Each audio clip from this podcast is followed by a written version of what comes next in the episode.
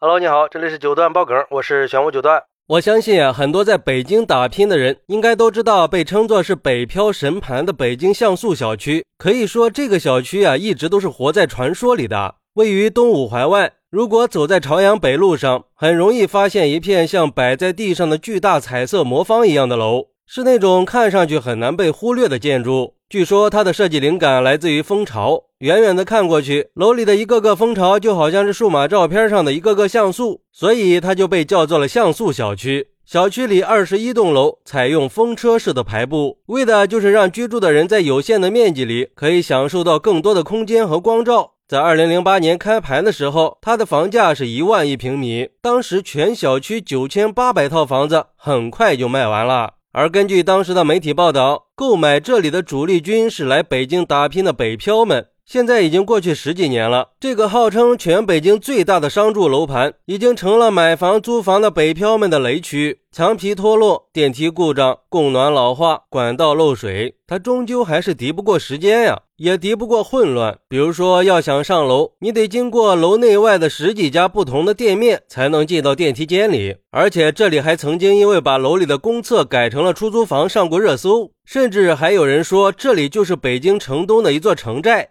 其实，关于北京像素的传说呀，还有很多很多。最出名的一个说法，就是这里住着永远没法出版的作家，永远只能跑龙套的演员，永远火不起来的主播，永远赚不了大钱的生意人。它就好像一个失意者的国度。但是不管怎么说，在很多北漂人的眼里，像素还是有不少优点的：交通便利，通勤方便，生活便利，附近就是地铁六号线。更重要的是，跟东五环的其他小区的房价相比，它还是很便宜。像素的房价几乎是对半砍的。不过，生活在这里的人都很矛盾，就像有人说的：“我很感谢有这样的小区存在，但是我也非常想离开它。”这个曾经的网红楼盘，现在已经成了贫民窟了。这里就像一个巨大的北漂中转站。要知道，以前的北京像素可以说得上是网红级的小区了。作为商住两用楼盘，在还没有出台限购商住房政策之前，没有购房资格的人也可以在这里买房，而且一套房的总价不到两百万。现在再看看这个当时风靡一时的小区，外表就像鸽子笼一样，密密麻麻的窗户，楼道里破旧不堪，墙体也慢慢开裂了，墙面脏兮兮的，还有一眼望不到头的昏暗又狭窄的走廊。一楼还是大多数都是底商，更新换代了一家又一家，见证了多少北漂的梦想破裂，前赴后继的走了一批失望的，再来一批怀揣梦想的。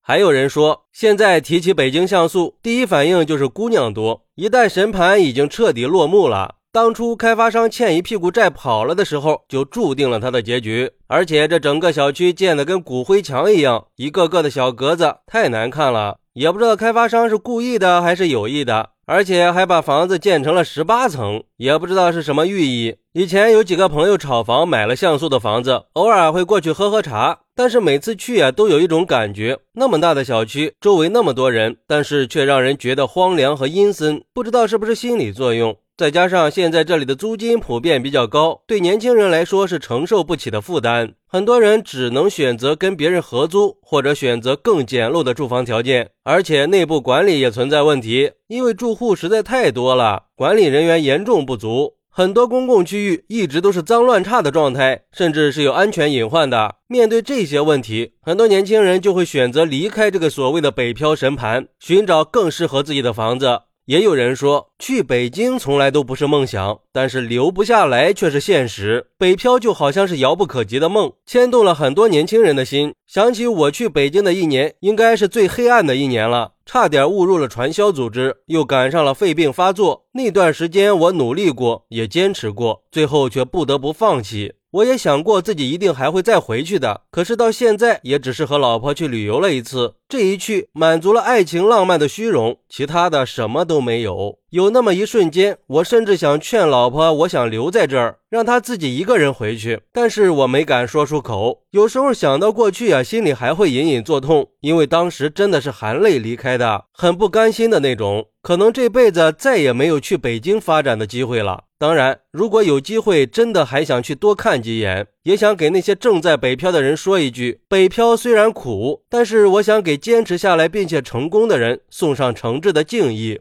是啊，北京是个神奇的地方呀。我曾经也是个北漂，但是从我离开北京的那一刻起，我就知道北京已经彻底的成了我的过去。可是北漂的故事还是会一年又一年的接着上演，北漂们还是会在各种困难面前倔强的打拼和奋斗。而且像北京像素这样的北漂聚集地，也依然是很多年轻人成功路上的中转站。北京也确实是一个有活力、有希望的地方，很多年轻人在这里走向了成熟，在这里从贫穷走向富有，这可能就是北京的魅力所在吧。最后，也希望那些去北京圆梦的北漂们，可以保持不屈的心，可以让梦想照亮人生。好，那你有没有过北漂的经历呢？快来评论区分享一下吧，我在评论区等你。喜欢我的朋友可以点个关注，加个订阅，送个月票。拜拜。